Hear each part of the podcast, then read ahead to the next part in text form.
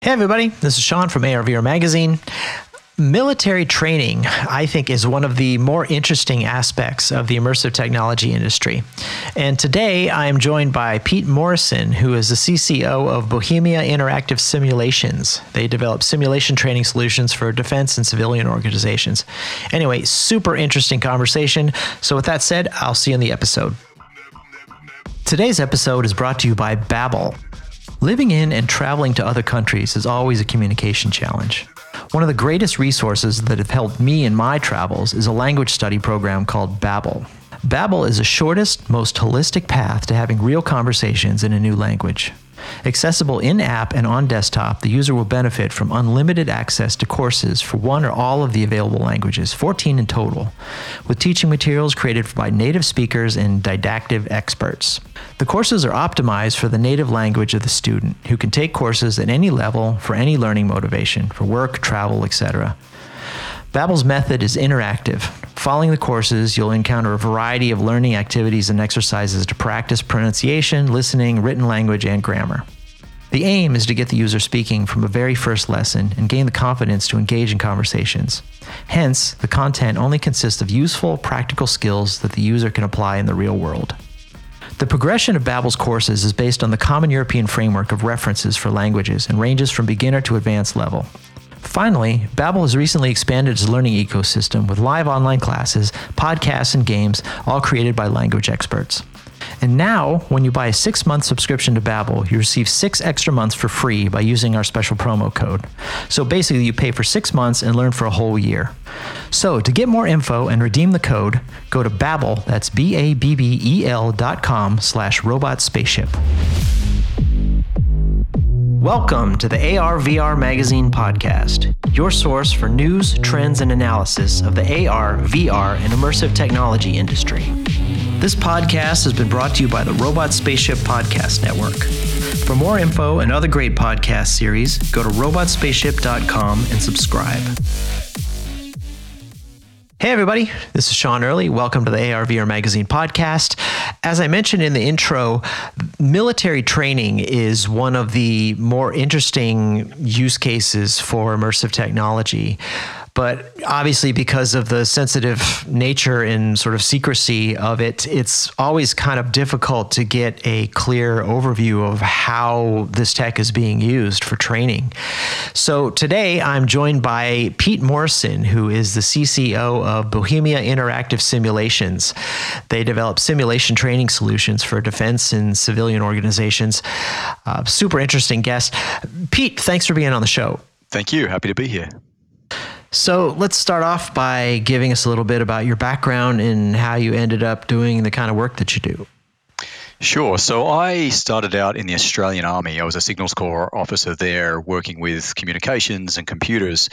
And me and some colleagues realized early on that computer games could train soldiers not train them in how to use a rifle uh, or kind of kinetic skills, but in the cognitive learning area. We could put soldiers into a scenario we could uh, train them in how to think through certain situations in, in quite complex scenarios. So I was involved in 2005 in training Australian soldiers who were going to Iraq uh, using computer games. And we used a product called VBS One, uh, made by Bohemia Interactive. Uh, I, I, left the Army in 2007 to join that company. Uh, I was the CEO of that business for a few years. Um, and we kind of grew from two people uh, in a little Australian office to the 350 or so we have today. And we still we still focus on building military training applications based on computer game technology. And soldiers use our our products in a battle simulation center. It looks like a big computer lab, one soldier per computer, and they play through from the first person perspective scenarios to get some kind of training benefit. It looks like they're playing a computer game, but there are some fundamental differences, uh, and it's all quite uh, quite serious.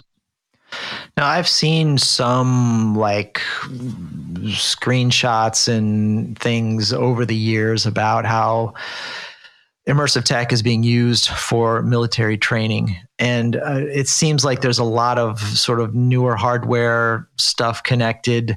Um, is that kind of in general how the military is using this type of technology? I mean, what's what's uh, what you can say? Obviously, what is sort of the general overview of of how the military uses immersive tech? I mean, not just Bohemia Interactive, but but in general, the the industry itself. 3D virtual environments have been a feature of military simulation since they were invented. Right. The early flight simulators, for example, uh, a lot of the early silicon graphics technology was funded by the military, and uh, this has continued right through to today the military uses 3D virtual environments on flight simulators and tank simulators, uh, right through to desktop training games like the one that one that we make.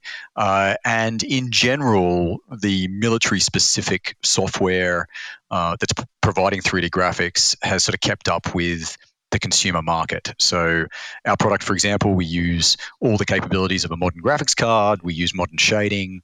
We use you know, PBR lighting and all effects and, and all of this because it's important, especially for soldiers who will go home and play their Xbox. They don't want to come into work and, and train on computer game technology that looks like it's 20 years old. Right. Uh, so, and that's the same for flight simulators as well. The military is continuously upgrading its image generation its 3D capabilities in flight simulators uh, to, to look and, and run as, as, as good as possible. Um, the military, just like gamers, love high frame rates. Um, especially in in VR, uh, which I'm sure we'll get to. So there's no kind of simulator sickness. Uh, but but in general, the military is using these days uh, the latest consumer grade hardware available. So the latest NVIDIA graphics cards.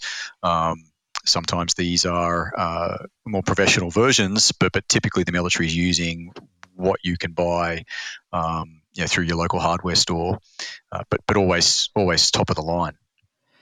And um, you mentioned AR and VR. I mean, how exactly is is I, I, can understand VR obviously for for immersive training, but how is how is AR being used?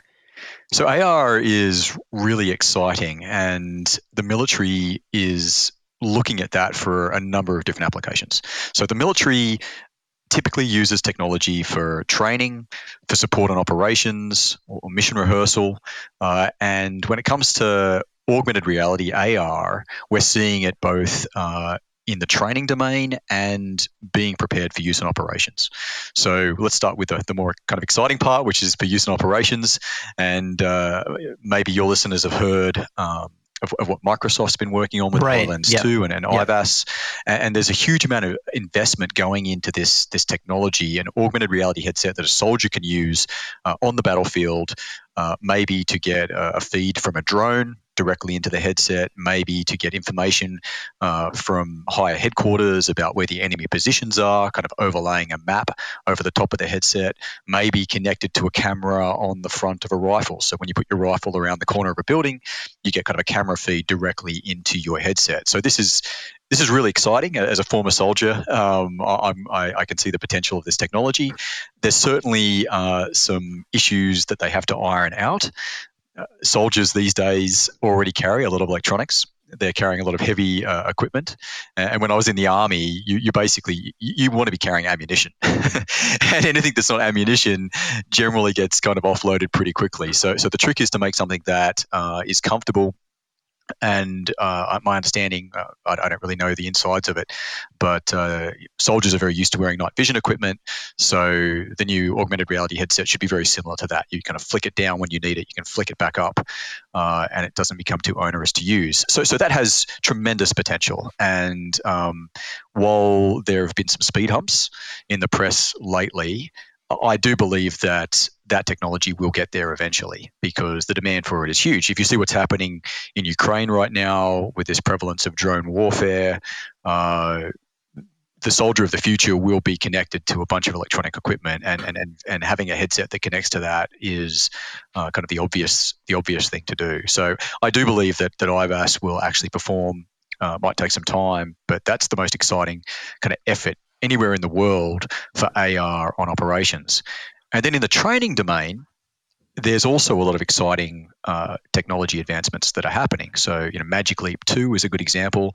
It allows you to quickly put on a headset, scan the room that you're in, and then you could, for example, in a, in a shoot house context, engage these virtual targets that are rendered through augmented reality in the real in the in the real scene, right? So we can actually do hostage situations. We can do all sorts of scenarios immersively, walking through uh, an actual building with virtual targets overlaid, uh, the real world, um, supporting. Uh, ducking down behind cover and, and, and this type of thing. So, both in training and operations, we see huge investment in augmented reality uh, within the military.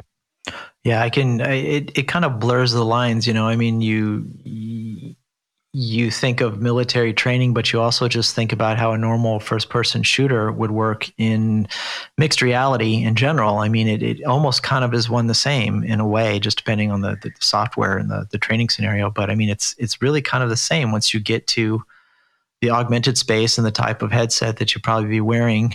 Um, it, it, it blends together in in interesting ways. It kind of leads to my next question. Now, how how um, how does that work, especially with what Bohemia Interactive is doing in sort of the the mixed reality space? I mean, is it is, is it separate? Are there sort of uh, is there merging in in the hardware there, or what? How how's that playing out? we at Bohemia really do focus on the software. So, so we build uh, a, a, computer game well, a, a, training game based upon computer game technologies that can be deployed either in a traditional uh, battle lab, like desktop computers, where the soldiers will use keyboard and mouse, or they might use an Xbox controller to move through the virtual world uh, on, a, on a typical desktop PC. And they're doing this for cognitive learning, like right. I said, like I said earlier. If we're putting the software into a headset, then we could be trying to train something very specific. So, a, a, good example is a forward air controller. In the military, forward air controllers are the very important people that uh, tell aircraft where to drop bombs right. in a military theater of war. And putting them in VR is really beneficial because in the real world, they have to kind of watch the aircraft come from kind of over their shoulder towards the target, drop the bomb. Uh, we can put a VR headset on a trainee, they can turn around and they can watch the aircraft in virtual reality come and drop the bomb. So that's a good example where a VR headset kind of meets the training need perfectly. We don't need to invest in a full 360 degree dome.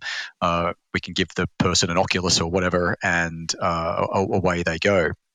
When it comes to flight training, we use mixed reality and the Varjo headset, uh, which is sort of a like a mil spec headset, I guess, uh, five thousand dollar headset, I believe, for for pilots, so they can view the virtual world through the headset, and we we mix that with the actual cockpit, so they'll be sitting in a cockpit mock-up with real dials and a, and a, and a real flight stick, but when they look out the window, they see the virtual world. We're mixing the, the real world and the virtual world together and then okay. rendering it on that headset. So, yeah, our software is used in different ways on different headsets, um, but it's always, and this is the most important part, it, it always relates to a specific training outcome. Like when you build a computer game for entertainment, you want your players to have fun when you build a computer game for the military, you want them to learn something that transfers into the real world, and that's actually called training transfer. So uh, I've actually been known as a bit of a VR skeptic over the years um, because I've seen VR get applied in many cases where it just was inappropriate. It, it right. added stress to a soldier, and yep. it just ends up not being not being used.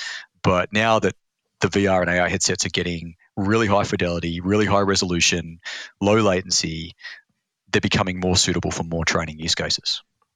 And I guess that that sort of leads me on to the next question I have is um, like how when we talked about AR, VR, XR, and when it comes to the the whole concept of the metaverse in general, um, how do you see the military being involved there? So the metaverse I'm a VR skeptic. I'm also a metaverse skeptic, like pretty much everybody else. well, you're including, preaching to the choir, yeah. including Meta's shareholders potentially. Yeah. But yeah. but the the the idea behind it is, is worthwhile, and it's always important, I think, to to separate out the noise and, and look at a technology and, and and try and identify where it actually has value. And when the concept of a metaverse emerged in popular culture and, and pushed by by big tech companies I mean, it's easy to eye roll, but then I realized that what the US Army is doing, for example, it's sort of a similar ambition this idea that there would be an immersive online, collaborative, virtual environment with a persistent virtual world that soldiers could collaborate in, train in, do mission rehearsal in, um, connect in from anywhere. I mean, depending on your definition of metaverse, this is certainly something very similar. Uh, so we started talking about the military metaverse, and the reason why I'm excited about what the military is doing is because they have this this well-defined requirement to build a military metaverse for the next generation of training for the U.S. Army. And what's fundamentally different in previous approaches to uh, collective integrated simulation, you would have you know, four or five different simulation systems. Maybe they were running on desktop PCs as they look like computer games, flight simulators, tank simulators. But you have all these different simulation systems that you'd connect together over a network. And that's a traditional approach to what the military calls live virtual constructive integration. What the US Army is doing differently in the synthetic training environment is they're actually building a cloud architecture where the simulation runs as services on that architecture. Mm. So you don't have different tank and helicopter simulators running their own simulations you're actually running the simulation in the cloud. Right. And this is a fundamental step change from from the previous approach. And this is exciting because we can scale, we can effectively add more entities depending on the available computing power. It's very quick for all these different simulation services to communicate with each other.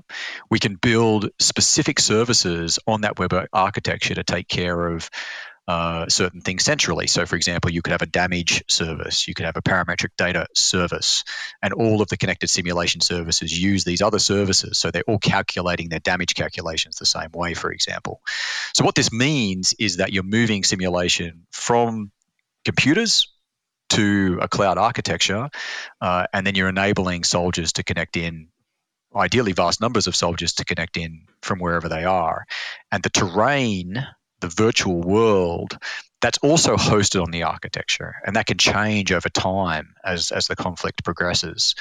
Uh, so that's why i see it as being similar to a, to a, to a metaverse. And the way that you connect is also up to the, the training use case. So maybe you connect using a VR headset, maybe you're connecting using a desktop PC, maybe you're seeing the entities that are being simulated in that metaverse through your augmented reality headset overlaid the real world when you're mm. out on on exercises. Um, so that's why I, have said a little bit controversially that I see the military kind of getting there first uh, because they have a well-defined need for for this type of tech. Yeah, definitely can understand that. Um, how do you feel in general about sort of, I mean, stepping away from the military? Just the, I mean, you mentioned you were a little bit of a skeptic, and I'm pretty skeptic on some things too. But how do you see the future of immersive tech, metaverse, quote unquote, especially with the the new Apple stuff that could possibly be coming out? Um, what's what's your point of view on on the future here? So, you know, I've been playing computer games for 30 years, and uh, I've never been as stressed or as uncomfortable as wearing a VR headset for more than one hour. Yeah. Um, you know, so so I think there's this sort of practical problem, but but if you look past the, the practical limitations of the headsets today, uh, the amount of money that is pouring into augmented reality, I mean, what Apple are doing, I mean, what, what's in the public domain, I, I consider to be quite quite exciting. And, and it's this, you know, the, the, the metaverse meeting the real world. It, that, that's to me is the most interesting part of this. You know, it, it's always been the promise of Google Glasses telling me what somebody's name is, right? so I don't have to remember everybody's name. You know, it's, right, it's sort right. of these really kind of practical benefits. Yeah, that I think, that, yeah, that, that will really, I think, kind of trigger this. I mean, I would go and buy an AI headset if it's not too ugly, if it's lightweight enough, and it, you know, and it could just give me this basic information that I kind of uh, would make my life more more efficient. So, yeah, if they can identify real needs and meet those needs with metaverse tech, be it the AR or VR headset or you know the cloud-based online collaborative world, then then I think you'll start to see it see it take off. Uh, I, I, try and test these things. Uh, you know, I, I, the money that's going into these headsets, it's it's it, yeah, it's not really uh, they're not really performing as well as they need to yet. But I do think it's a it's a yet, and, and I think when the breakthrough happens, it is going to be huge. You know, so I actually I actually think that Meta could be onto something, right? I mean, it's right. a gamble for them, but but if they can crack it, then it will be massive. So I don't think it's necessarily a bad bet that they're they're making. Um, but but Apple is the one to watch. Uh, Apple will probably delay and delay and delay, but um, yeah, I really do think that whatever they're doing could could change the game. Yeah, and I'm I'm just thinking big picture in terms of the the type of stuff you develop. It must be just a security nightmare, um, especially when you're talking like syncing people possibly in all over the world. You know, in different different armies in different places. You know. Simulating a, a, battle, you know, in an area where different headsets and different devices are syncing together. Um, when I think about that, a lot of people have have indicated that maybe maybe Apple probably are the people that will have the have that dialed in a little bit more in terms of the security. Um, how do you feel about all of that in general? What's is it uh, is it a, is it a mess or is it is it manageable? You know, especially for for top secret types of training. I mean, should we be worried? You know, or or do they have it locked down? I guess. Well, certainly within the military, there are well defined policies to manage security of software. So there is various tests that you do that your software undertakes in order to run on government or classified networks. Uh, there's very expensive software that looks at the source code and tries to determine or does determine if there are any potential threats there. They analyze the network traffic. This this process is is well defined, and, and they have that dialed in. So any software that they run on their networks will be will be secure, and then they're running secure clouds already. Uh, and so they're, they're, they're quite confident in their ability, for example, with STE, to build a cloud architecture that will be will be secure.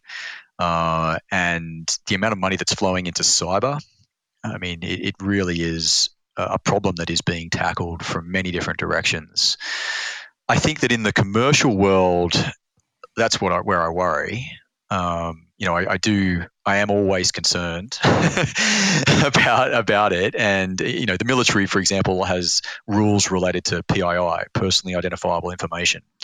Um, in the real world, outside the military, uh, no offense to anyone in the military, I, I, just don't see the same kind of effort being applied to protect my data. So I, I, I do worry. Um, but uh, yeah, within the military space, it, it, it's pretty well handled, um, and that's probably all I can say. Right. Um, so one of the talking points that we discussed before the podcast, um, it was a question: Why should software developers be hesitant about the value of enterprise VR solutions? Can you elaborate a little bit about that? Yeah, so from a hardware perspective, it's a really tricky time, and yes, the military could buy tens of thousands of VR headsets once it's proven that the VR headset kind of accelerates training transfer that I spoke about earlier. Earlier, the, the problem is that we're still doing a lot of prototyping. So there's a lot of investment happening from companies like Varjo that they're building good headsets, but the military is still trying to figure out where to use them, where are they best employed. So that's why we've seen a number of different headset manufacturers kind of come into the market, then leave the market. Uh, we saw HoloLens kind of come in and dominate that AR scene for a long time, but now with Magic Leap 2, we're beginning to see a little bit more competition uh, right. in that in that area. But at the end of the day, that the military is still figuring out where where VR uh, can be applied to which training need, and there are endless doctoral theses. I yeah, I bet. Yeah. That, that are that yeah. are available if if, yeah. if there are people out there motivated to do them. So that's what I'm referring to there. So let's jump back to your company. Um, you got mentioned the the cloud based solutions and all that. Um, what are you guys working on next? What's what's coming up in the future?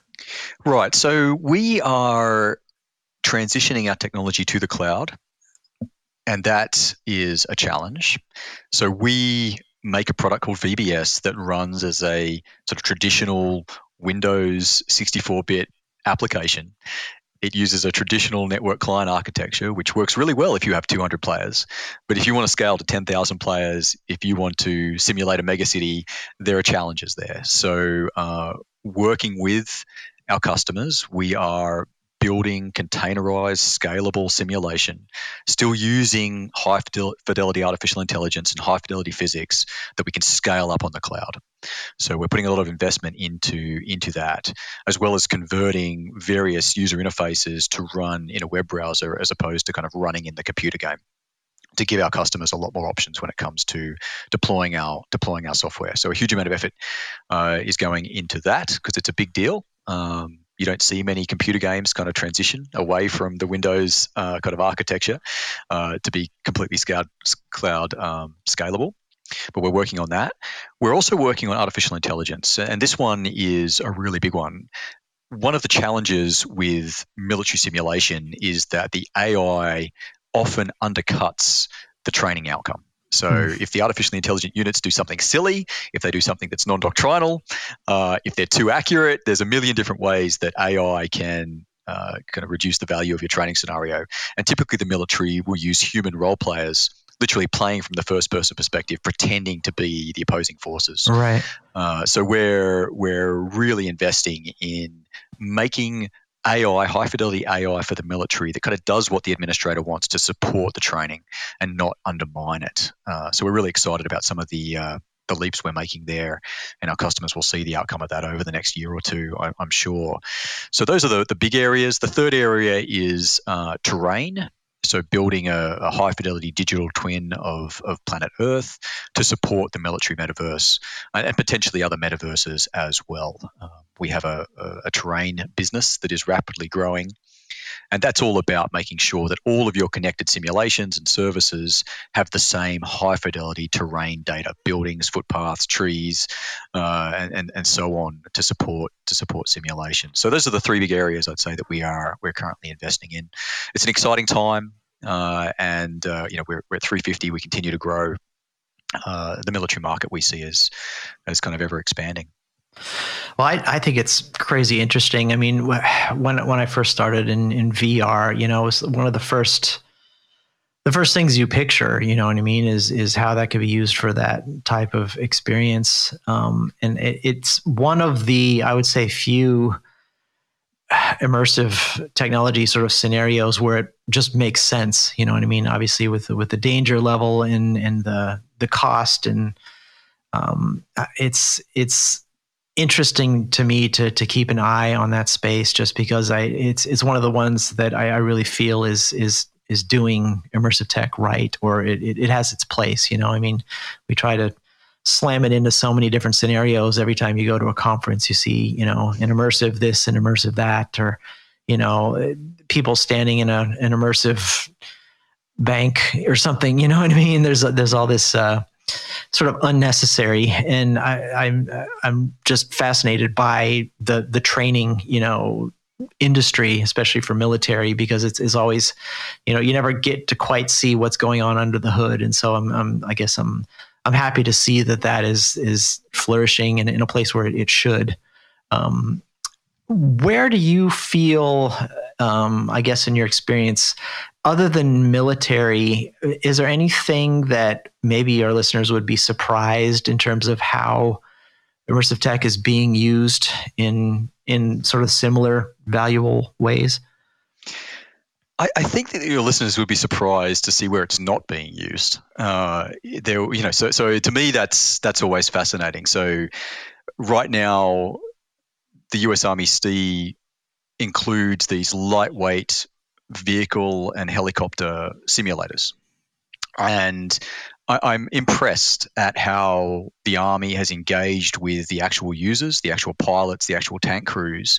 Some of those stations will use VR the pilot stations, for example, will use VR, but then other stations won't. They'll have more of a traditional kind of flat screen uh, LCD display. And I think that's one of the most impressive things about what the Army is doing is that they're really matching the technologies to the training need.